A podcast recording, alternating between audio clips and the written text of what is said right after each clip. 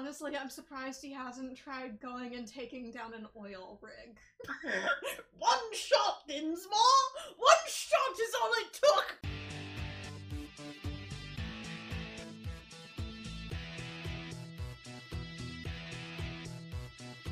Hello, and welcome to the Afterspark Podcast, an episode by episode recap of the Generation 1 Transformers cartoon. I'm Els, And I'm Specs. and today we're going to be talking about episode number 50 Prime Target.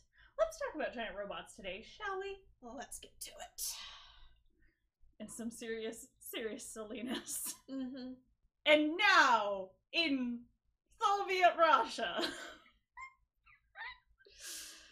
A female fighter pilot is flying over some ice when she spots what she thinks is a submarine down below. Which, whatever it is, it shoots up a giant fucking harpoon on a chain into the plane. The pilot ejects, and the plane is dragged underwater through a hole in the ice. How does it not come apart? Um. Bullshit. I don't know. I have I've got no reason. I've got no answer. Maybe they put it back together after. Maybe it's just unless that's a really big hole. That's I don't know. meanwhile in um, Lord Chumley's castle. Chumley's butler Dinsmore says that the plane is a beautiful specimen, but it's caused an unfortunate international incident. And you know, the castle is set atop a spiky mountain just for bonus evil points. Yeah. Lord Chumley is clearly a collector. We see a sizable collection of stuffed game, artwork, and military vehicles. And that plane from before is just stuck on the wall in a way that reminds me of a pinned bug. Yep. I am concerned about the structural integrity of that wall. Hashtag rich people problems. Oh, obviously they got it stuck to a stud. Obviously, because that will make the plane stick. Chumley dismisses this whole international incident bullshit, uh, saying it'll blow over, and asks Dinsmore if he remembers the Boer War. Dinsmore responds with an affirmative, uh, indicating some personal experience in his response. Uh, for reference, the Boer War took place in South Africa from 1899 to 1902. This gives us a strange amount of insight into this random background character. Ah, yes, Lord Chumley's manservant, a 90 year old riffraff from Rocky Horror. That's that's a pretty accurate description of what he looks like. Really? really? Chumley continues, bragging about capturing the jet in one shot, and that just one more Thing. thing, yes, and his collection will be complete. Dinsmore asks if he intends to go after a space shuttle. Chumley responds with, No sport there. yeah, because there was so much sport going after a random jet. That being said, you might be asking yourself, what could he possibly be going after next if not a space shuttle? An oil rig? but no. Spoiler alert, while it starts with an O and definitely isn't an oil rig, it ends with a prime. As we are so gracefully shown in the next shot of a plaque with the words Mount Head here and the name Optimus Prime across the bottom. The kerning on the text isn't even very good. Uh, where did you get this made? Dinsmore has to do everything around here, right? Badly. Look, Chumley seems strikes me as the kind of person who does not hire outside help very often. Yeah. His poor butler gives off the vibe of, um, here we go again. Elsewhere, Tracks and Bumblebee are on a supply run.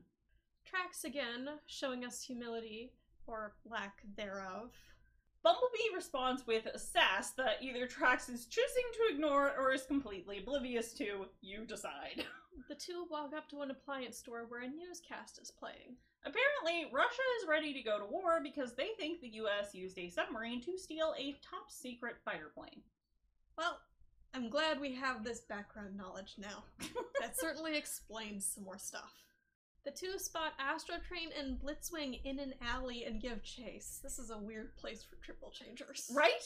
Uh, Tracks lamenting his wax job for the fight they think is coming soon. They come to a dead end and Tracks tries to grab Blitzwing, but Blitzwing disappears. He vanishes into thin air, revealing a truck that shoots a magnet into Tracks's chest, knocking him out.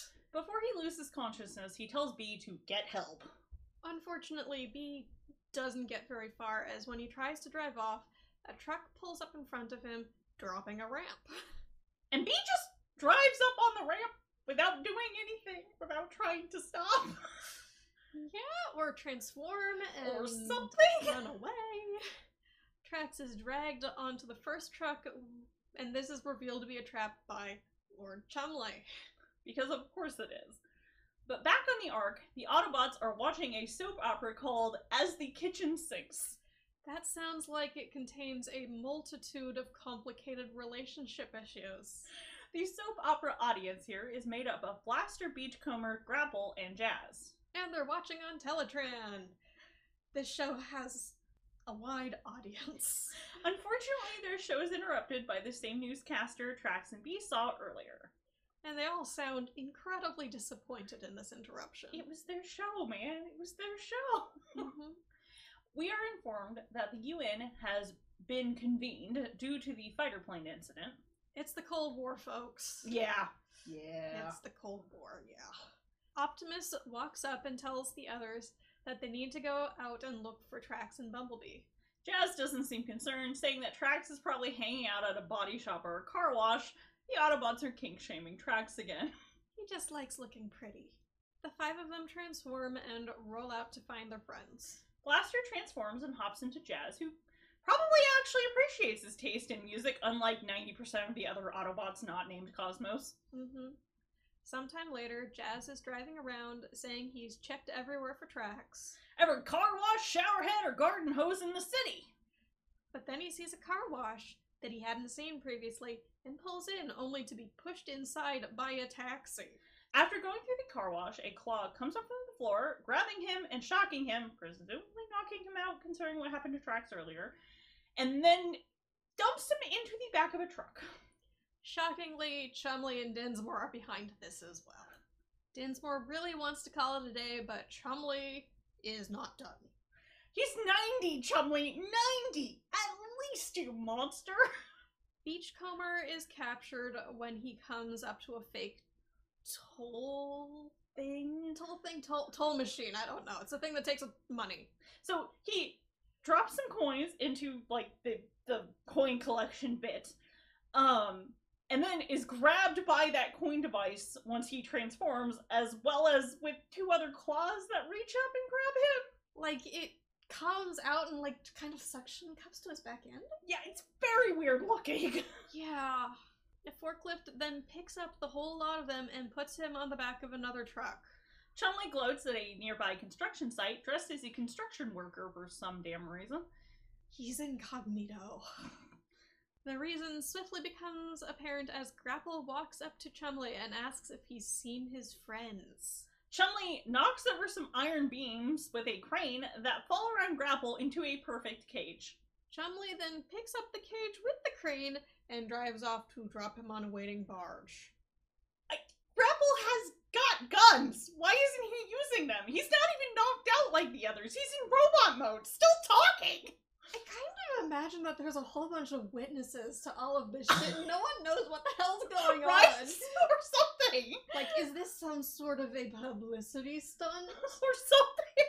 Well, I mean, considering Or do some- they just assume it's like normal Decepticon bullshit and just ignore it? maybe. I mean, considering the weird bullshit that goes up with Hoist goes to Hollywood later, I would not be surprised. God damn it. I forgot about that one too. Um, we then cut to Blaster calling Optimus while the camera pans by some signs, which, as you know, are always fun in this show. Some variants include Don't fly, drive. Don't drink and drive. Island of Paradise, missing an E. Try our hand lotion.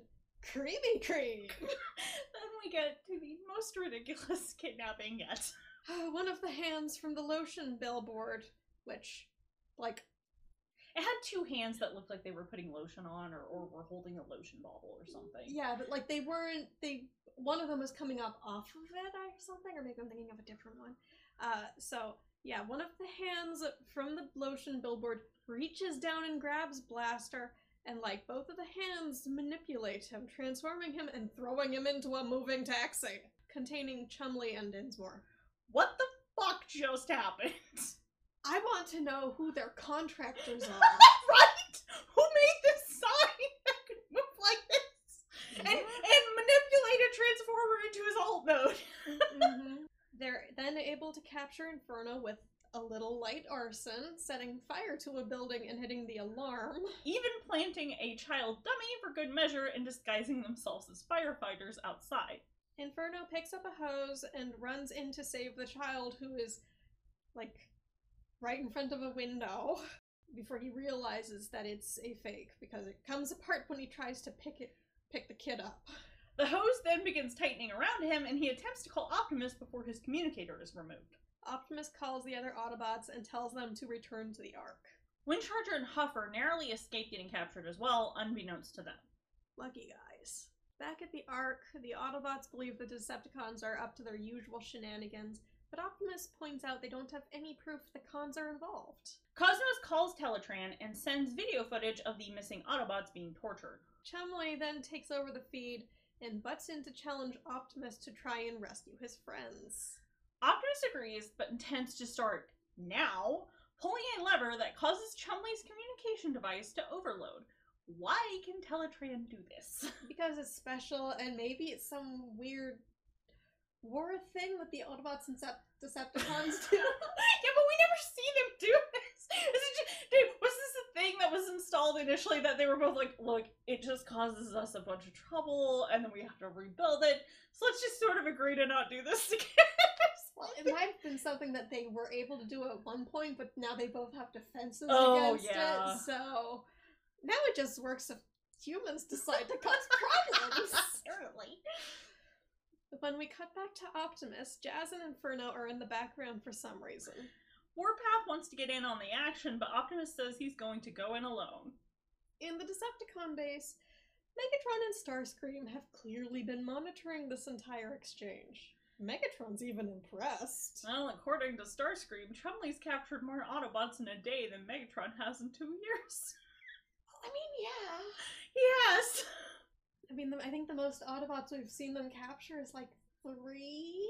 Or something, yeah. I mean, like, he's done, to be fair, Chumley has done a very adequate job. Uh huh. Megatron, though, is not so happy about that comparison and pushes Starscream over before calling Blitzwing and Astrotrain. Who he tasks with contacting Lord Chumley so they can destroy the Autobots, presumably together. Surprise, surprise, Starscream snarky, uh, snarky asshole about this, too. Back at Lord Chumley's place, Optimus arrives, apparently driving on nothing. He informs, or Chumley then informs Optimus that the other Autobots are hidden in this well-researched mock-up of Cybertron. then a giant green dragon thing attacks, but Optimus punches the shit out of it. This is apparently a literal dragon, yeah, re- reminder dragons do exist in this universe. which we knew already. Mhm. Yes, but this one's from Borneo. So clearly a different subspecies. Unfortunately, it now might be extinct. Not just yet. Optimus manages to defeat the literal fucking dragon by kicking it off a bridge over a pit. Lord Chumley attempts to drop a glowing red net onto Optimus, but Optimus makes it out of the building without getting caught in said net. Optimus thinks he's gotten away, at least until the net manifests out of the ground in front of him, like a horrid energy jellyfish. Optimus manages to grab a nearby hook and chain and throws it onto some nearby power lines. The electricity apparently counteracts counteracting the net, and then the net disappears. Astrotrain and Blitzwing arrive as Optimus gets up and begin to follow him. Chumley attempts to capture Optimus with a decoy crying woman, but Optimus knows better and walks on past. Chumley curses being outsmarted by a lorry. Astrotrain sees this and rightly deduces it's a trap, but Blitzwing tries to step on the woman and gets covered with a bunch of green goo. Blitzwing is called a blasted fool twice, both by Astrotrain and in Chumley's control room, Chumley. hmm Apparently they think alike. That's honestly kind of scary. Optimus says one of his best lines ever, which is a booby trap that catches actual boobies. Astrotrain's uh, gunfire does not seem to be helping Blitzwing get out of the green goo, and he instead heads to the castle to see if he can free Blitzwing there. Blitzwing is not having a good day at all. Nope. Chumley realizes that the random two bots are Decepticons and bemoans them barging in. Dinsmore compares them to the Humane Societies, always ruining Chumley's hunts. I think we can safely assume that's the only time we're ever going to hear the cons compared to a humane society. Yep. Optimus is then attacked by a giant metal scorpion. Despite Chumley and Dinsmore's best efforts, Optimus is knocked out of the scorpion's grasp by Astrotrain. Astrotrain tries to give his spiel about helping Chumley with the Autobots, but Chumley is upset at being deprived of his victory and drags Astrotrain off. Dinsmore even suggests making Optimus into a coffee table. Out of all of the things someone could do with a Transformer's body, and he chooses a coffee table. I mean, it's very functional. Well, I mean, don't know. I mean, so is a chicken coop. uh, yes, Optimus Prime, former leader of the Autobots, current chicken coop. Well, I think the chicken coop might be more demeaning, but I have seen pictures of a former police car, or at least a former car that was a chicken coop. Uh, later, Astrotrain and Blitzwing appear to be in Chumley's dungeon Robot dungeon! or something. Otherwise, how does he even have a dungeon this big? Because these, these are not small bots. Yeah. The cons are not so happy with this turn of events as they came to help him specifically. but Chumley says he'd rather have the help of an aardvark. Personally, I'd say he needs that aardvark because that idiot just left Optimus's body laying outside. Did he think Optimus was dead? He clearly doesn't understand robot vital signs. After telling the cons off, Chumley is a dick to Bee and Grapple. And B sends a comm to a very alive Optimus. Well, alive for now, anyway. And Optimus is able to home in on his signal. Chumley's happy about Optimus's apparent resurrection.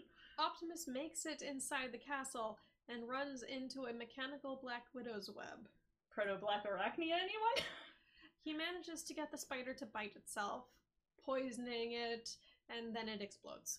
Why does it explode from poison? I don't know.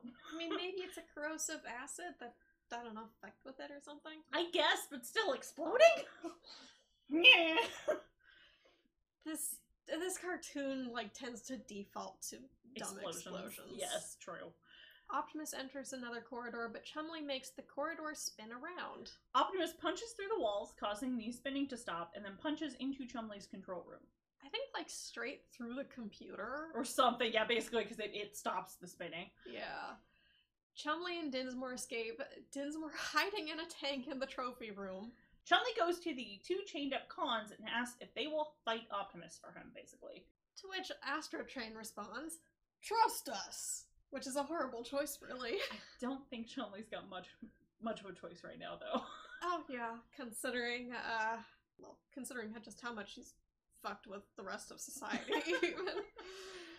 Astrotrain begins trying to squish Chumley instead of, you know, fighting Optimus. The Autobots' timely arrival saves Chumley's sorry ass from becoming a smear on the pavement as the cons flee, since Chumley had earlier disabled their weapons. They do, however, return the Russian plane with a tied up Chumley on top. The news announcer informs us that the international crisis has been averted thanks to Optimus Prime. Oh god, stopping nuclear annihilation by gift wrapping a big game hunter. You've seen it here!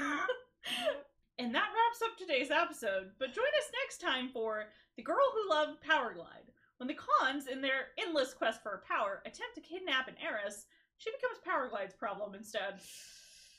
Much to his, uh, consternation. And then Specs has two fics for us today. Alright, the first up is Lingua Franca by Pink underscore Shoes. It's in the G1 cartoon continuity. It's rated G, it's Gen, there's no pairings, and our characters here are Megatron, Astrotrain, Blitzwing, Soundwave, and some insignificant flesh creatures. In summary, the Decepticons take some humans hostage during an energy raid. They learn some things. and the the theme for this is basically the triple changers, Blitzwing and Astrotrain, because they're there and kind of messing stuff up for everyone in this episode. and it's a one shot. The second one is Legend of the Deeps by Dragoness Eclectic. It's G1 cartoon continuity, rated T, Gen, no pairings, and the characters are Octane, Astrotrain, and Blitzwing. So the three Decepticon triple changers. And in summary, the three triple changer Decepticons are on a mission to an alien star system to retrieve a mysterious energy source. Too bad for them that Decepticons make a nice snack for that which layers in the deeps of space. And our theme here is again triple changers, and it's a complete five part story. And that just about wraps it up for us today. Remember to check us out on Tumblr or Pillowfort as Afterspark Podcast for any additional information, show notes, or links we may have mentioned. You can also find us on Facebook and Twitter at Afterspark Pod, all one word, and various other locations by searching for Afterspark podcasts such as AO3, iTunes, Spotify, and YouTube, just to name a few. And feel free to send us questions on Tumblr, YouTube, or AO3. Till next time, I'm Specs. And I'm Else. Toodles!